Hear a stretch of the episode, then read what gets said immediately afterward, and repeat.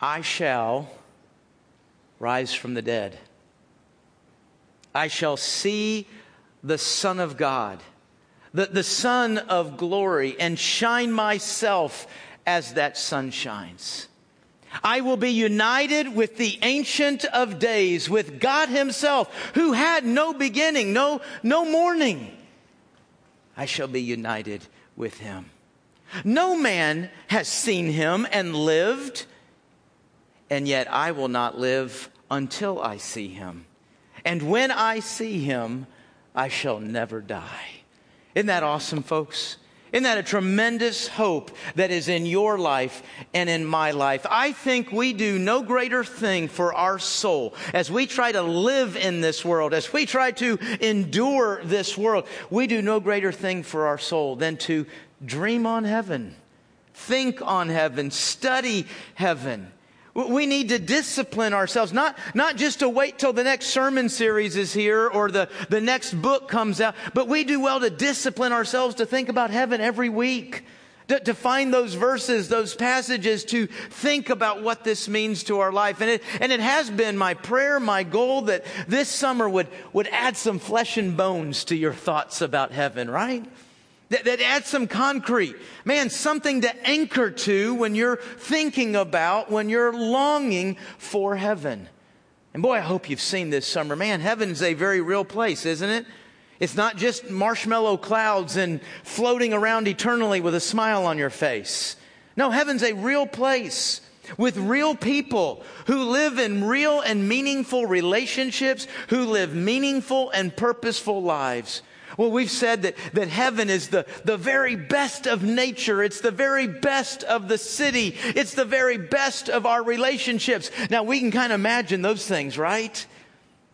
But heaven is all of those things minus any, any mixture, any touch of, of sin or, or death or fear.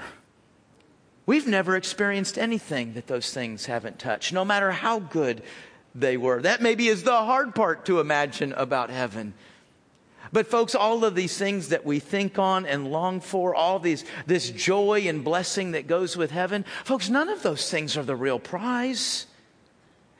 God is the prize of heaven, right? God is the great prize. I said last week, I, I want to say it again this week. Heaven without God is hell.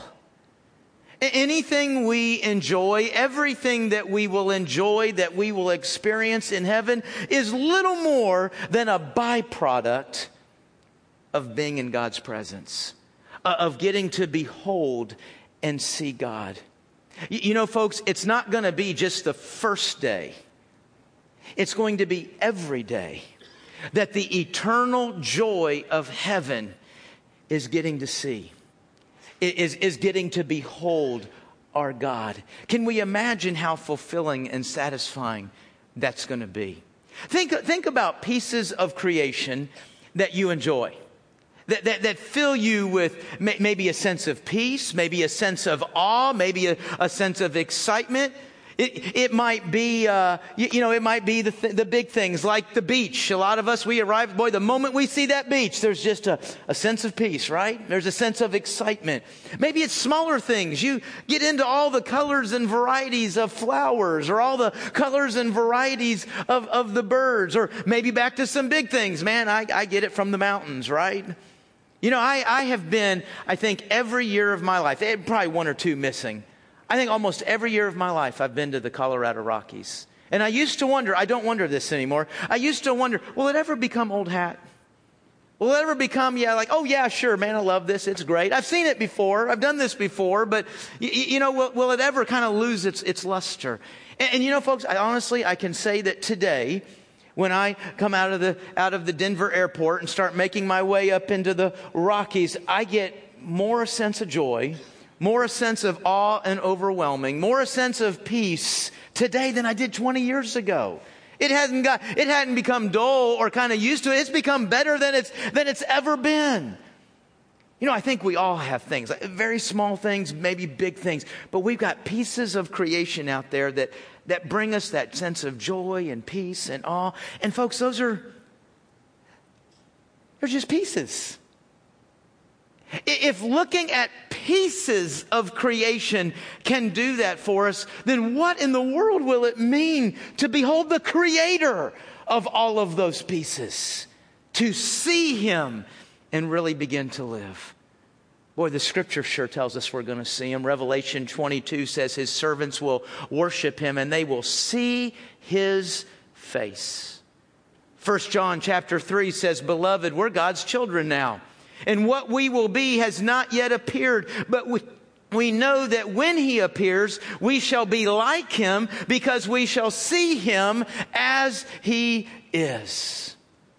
You know, folks, I, it is my belief, it is my assumption that every one of us in here wants to see God. I, I, I probably am pretty close to being right on that. I mean, gosh, if just nothing else out of curiosity, right? I, see what the guy looks like.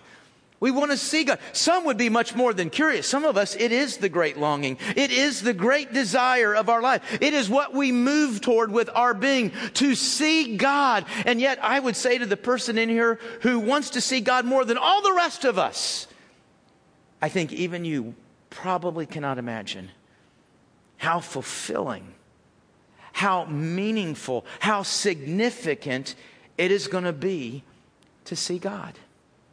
How, how that will be an ongoing, eternal experience.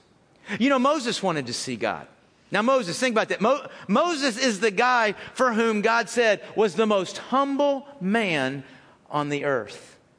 Moses, this is the guy that scripture says in Deuteronomy, and there has not arisen a prophet since in Israel like Moses, whom the Lord knew, what? Face to face. You know what's interesting about this statement, face to face, and I, I always like to read scriptural literal before I take it any other, other way, but, but this is not to be taken literal. This is a, this is a metaphor. This is a phrase trying to capture the, the closeness, the uniqueness of the closeness that God and Moses enjoyed. And it uses this to, to kind of define that, that proximity and that closeness, but he actually did not look at him face to face. You say, well, how do you know that? Because the scripture tells me that. We, we see this in Numbers because you see, God, or Moses did say, God, I want to see your face. I mean, I, I, I really want to see you. And this is what God said Hey, I'll make all my goodness pass before you and will proclaim before you my name, the Lord.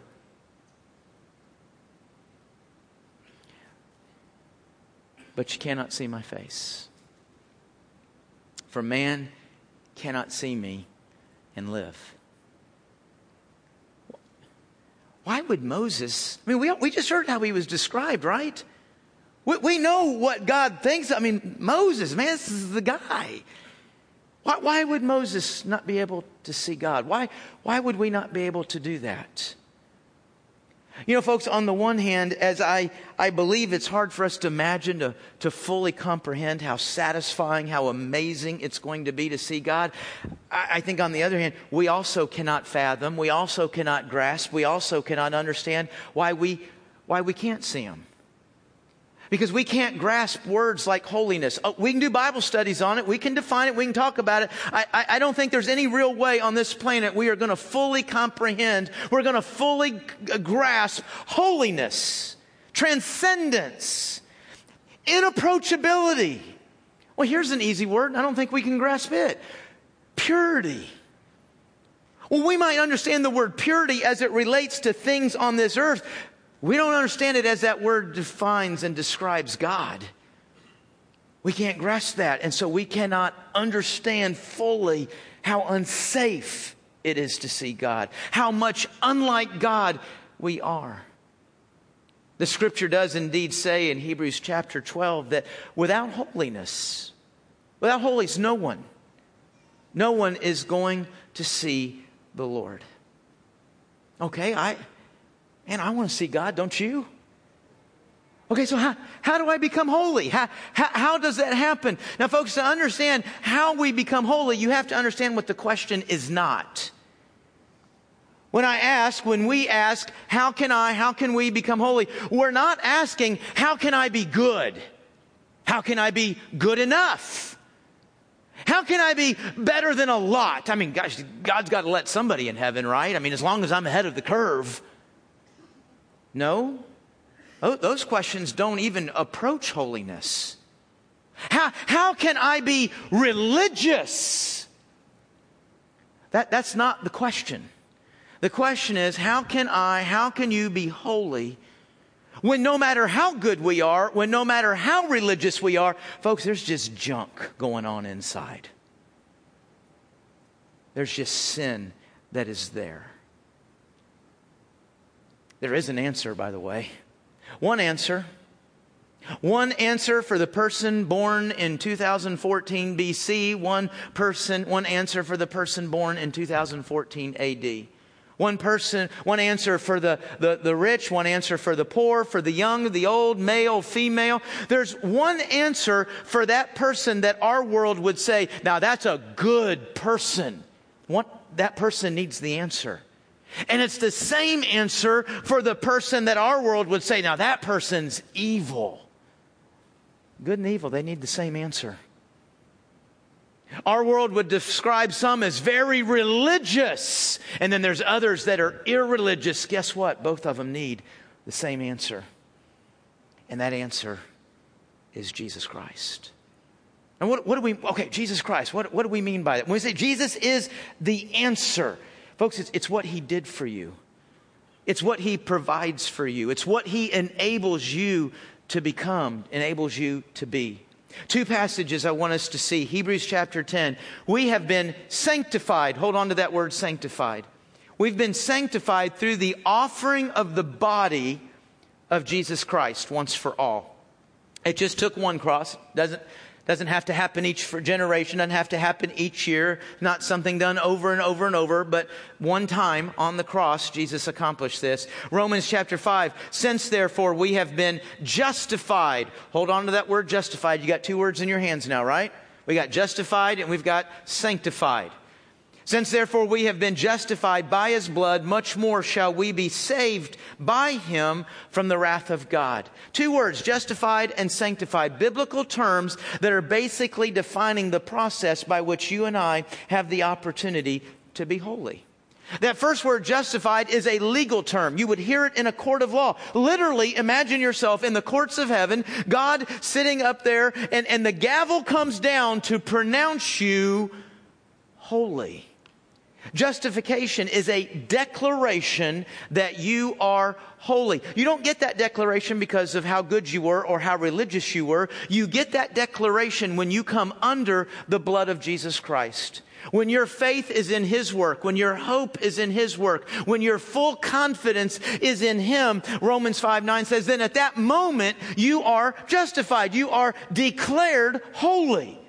Now, sanctification is you and I starting to live out what's been declared about us. God declares us holy. Sanctification is us beginning to grow in that holiness, us beginning to live out that holiness. Now, how was this process of us becoming holy accomplished? The broken body of Jesus Christ and the blood of Jesus Christ. Hey, we're, that's what we're doing today, right? The Lord's table the Lord's Supper. Did you ever kind of put, put it together like that? That the, the Lord's Supper, what we're remembering, what we're celebrating, is our one single opportunity in life to see God. The Lord's table sends us back, because what, what are we doing? We're remembering. If I'm remembering, I'm going to the past. So it sends us back to remember that incredible act of love that, that sacrificial act of love, that faithful act of love, that clearly dis- demonstrated act of love by God for you. And it calls me to remember that, to think on that. But it also sends me forward. Let me show you real quickly how it does that. Let's look at the Lord's Supper. Turn and look with me at Luke chapter 22. Luke chapter 22. In your New Testament, Matthew, Mark, Luke. Get to John, you've gone too far. Luke 22 and we're going to begin reading in verse 14. Of course, this is a, a, description of the Lord's Supper. It's happening in the upper room. It's happening on Thursday night. It's Thursday night, hours before Jesus is going to be arrested, the night before he is going to be crucified. And this is what is happening. Luke 22, verse 14. And when the hour came, he reclined at the table and the apostles with him. And he said to them, I've earnestly desired to eat this Passover with you before I suffer. For I tell you, I will not eat it until it is fulfilled in the kingdom of God.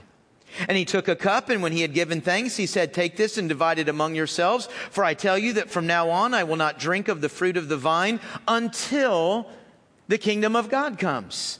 And he took the bread, and when he had given thanks, he broke it, and he gave it to them, saying, This is my body, which is given for you. Do this in remembrance of me. And likewise, the cup, after they had eaten, saying, This cup is poured out for you, is the new covenant in my blood. We're sent backwards to remember. But, folks, did you hear that in that command, twice, not once, but twice, it says what? I'm not going to do this again. There's a command on you and I to come to this table. To, to, to, celebrate this moment, to remember this moment, to use the, the bread and the drink for a specific purpose. But he says, I won't do this again until what? Until I'm in heaven with y'all until we're together sitting down at the table doing this. In other words, as we've gone backwards to remember, Jesus also plants a vision of you and I celebrating this same meal with Him in heaven. And He says, Listen, while I want y'all to do this, I'm not going to do it again till y'all are there. Till we're what? Till we're sitting down and beholding God face to face. Now, folks, in a moment, our, our deacons will come and they'll begin to, to pass out the elements. You know, the scripture really refers to this as a, a, very, not only a special time, but a sacred time. It's an important time. The, the scripture commands that you and I think, that we meditate, that we remember on what, what went on back there. Well, I wonder if there's anybody in here. The answer is yes. Who this past week maybe had a stray thought run through their mind I'm not loved. Nobody sees me. Nobody cares about me. Stop it. Go back to the cross. You are incredibly loved. And there's an incredible demonstration of how much you are loved and what you mean to God. We're to go back there and we're to remember that love. Now, folks, if you're like me, when I'm when I'm thinking on God's love, when I'm at the Lord's table or I'm in something in Scripture and I'm thinking about how much God loves me, I mean, kind of the natural response of the soul is to start saying, I love you back, right? I, want to tell God I love Him. I want to tell God, thank you. And it seems like when I'm doing that, what ends up happening is things start coming to my mind words, some thoughts, some actions that really don't hook up well with my expression of love. See, I'm wanting to tell God how much I love Him. I'm wanting to tell God how grateful I am for Him. But then I'm aware of these things going on in my life, maybe habitually, maybe it was just something yesterday. But there's this stuff in my life that really says, no, you don't. That, that, you didn't love God there. You didn't love God when you were saying, oh gosh, yeah, I didn't. There's that junk. And so Paul tells us in 1 Corinthians 11 that as we approach this table, as we approach this time, man, uh, let's clean up the junk. We need to confess. And that's just simply acknowledging, man, Lord, I, I sh- I'm wanting to tell you I love you, but I know over here when I said that, that sure doesn't tell you how much I love you. I know that doing that, boy, that breaks your heart. I know that when I treated that person that way, that, that grieves you. And we just start confessing those places that are really contrary to the love we're trying to express to Him. And then in that, we also start asking for the, the strength, the faith to actually repent. Because, folks, confession is not just about feeling sorry. I, folks, way more times than not, unfortunately, in my life, I have told God I'm sorry for a sin that I, in reality I had no plan or intention of not returning to it. I'm really sorry I did this. Probably going to do it tomorrow and probably not doing anything to keep myself from doing it tomorrow. Folks, God doesn't call us to come to this time and feel real bad about ourselves. He doesn't call us to come to this time and feel guilty. He calls us to come to this time and remember how much we're loved. And the product of that should be a life that is not, oh boy, I don't feel as guilty anymore. No, a life that actually wants to communicate love back. Live in a way that shows God how much we're appreciative and how, how much we love Him. You know, as a matter of fact, the beauty of this moment, you know, the one thing we're not doing here right now? We're not begging God for forgiveness. That, that is not anything what this moment is about. You're not coming to this moment, God, could you please, God, would you please, please forgive me. I know that you've been forgiven. If you are born again, if you are a child of God, if you have, as Romans 5 9 said, if you've come under the blood of Christ, you are forgiven, period. It's not that every time you say you're sorry, God promises to forgive you. No, you are forgiven. It's already a done deal. Well, why am I confessing then if I'm already given, forgiven? Because I've acted in some ways that are not very loving to a person who incredibly loves me. So we confess. We seek to really move toward repentance on those sins we confess. And then, folks, we draw motivation, we draw peace, we draw joy in looking forward. Man, I'm so grateful as I try to work this junk out of my life that ultimately God takes care of that. And I will see God because of God. Amen. Amen. Folks, in just a moment, our deacons will come and they'll begin to hand out the elements. And today we're using our, our, our prepackaged elements here. And uh, just to give you a little bit of instruction. When you get it, there is a clear thin top that you want to pull off first. And then that, that's to get the wafer. Don't grab the whole top, foil and all, and rip it off because once you rip it off, it's hard to get the, the little wafer out of there. I'm just being honest. And so uh, pull back the thin layer, the clear layer first. That'll get the wafer, and then we'll pull off the other one and, and we'll get to the juice. And so they'll hand it out. You hold on to it for just a moment. Then I'll get back up and I'll, I'll lead us in taking the elements, okay? Let's have a word of prayer.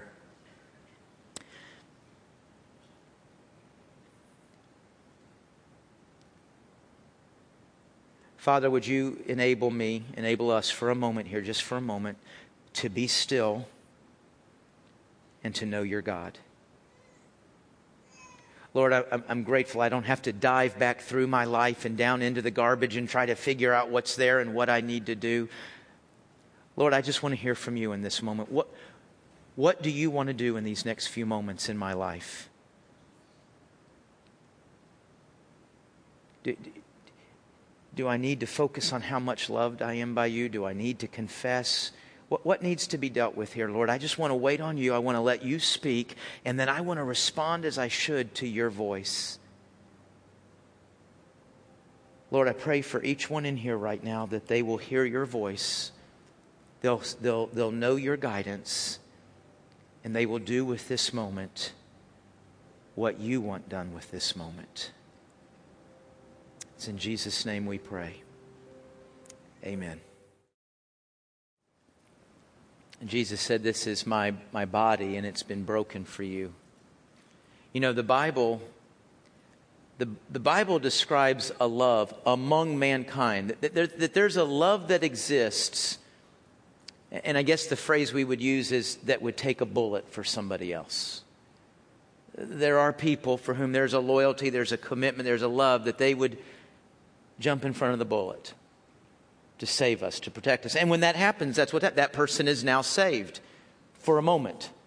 They're protected temporarily.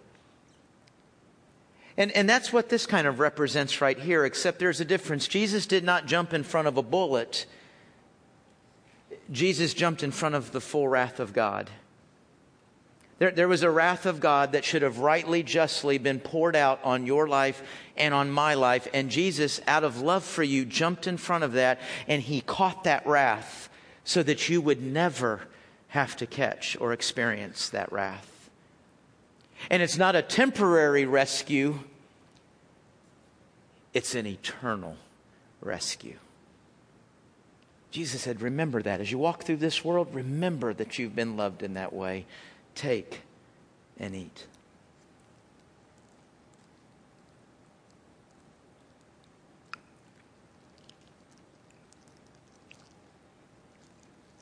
That's an awesome thought, isn't it? But there's a there's a lot of awesome expressions of love in our world. And you know, not not every one of those expressions of love comes to fruition, does it? I mean, we've, we've got some people who've expressed great love to us, but they fail sometimes. They, they disappoint. And sometimes people who are supposed to love us the most do much worse than fail or disappoint. They, they betray, they abandon, they reject. And so, while we might be overwhelmed by this expression of, of God's love, where He would jump in front of us to catch the wrath of God, will He ever change His mind? Will, will Jesus betray? Will Jesus forget? Will, will Jesus abandon?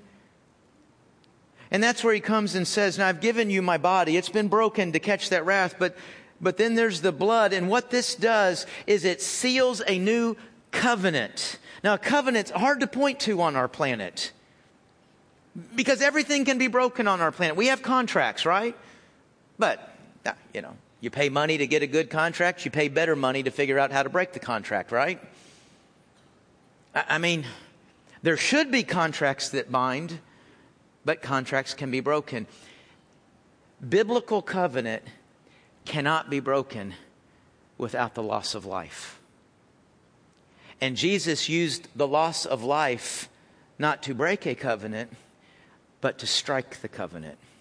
He gave up his own life. He used his blood to strike a covenant that can never be broken.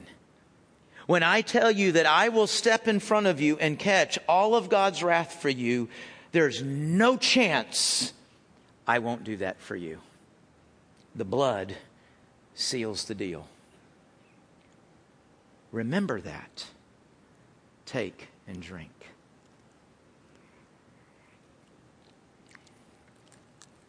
Let's pray again.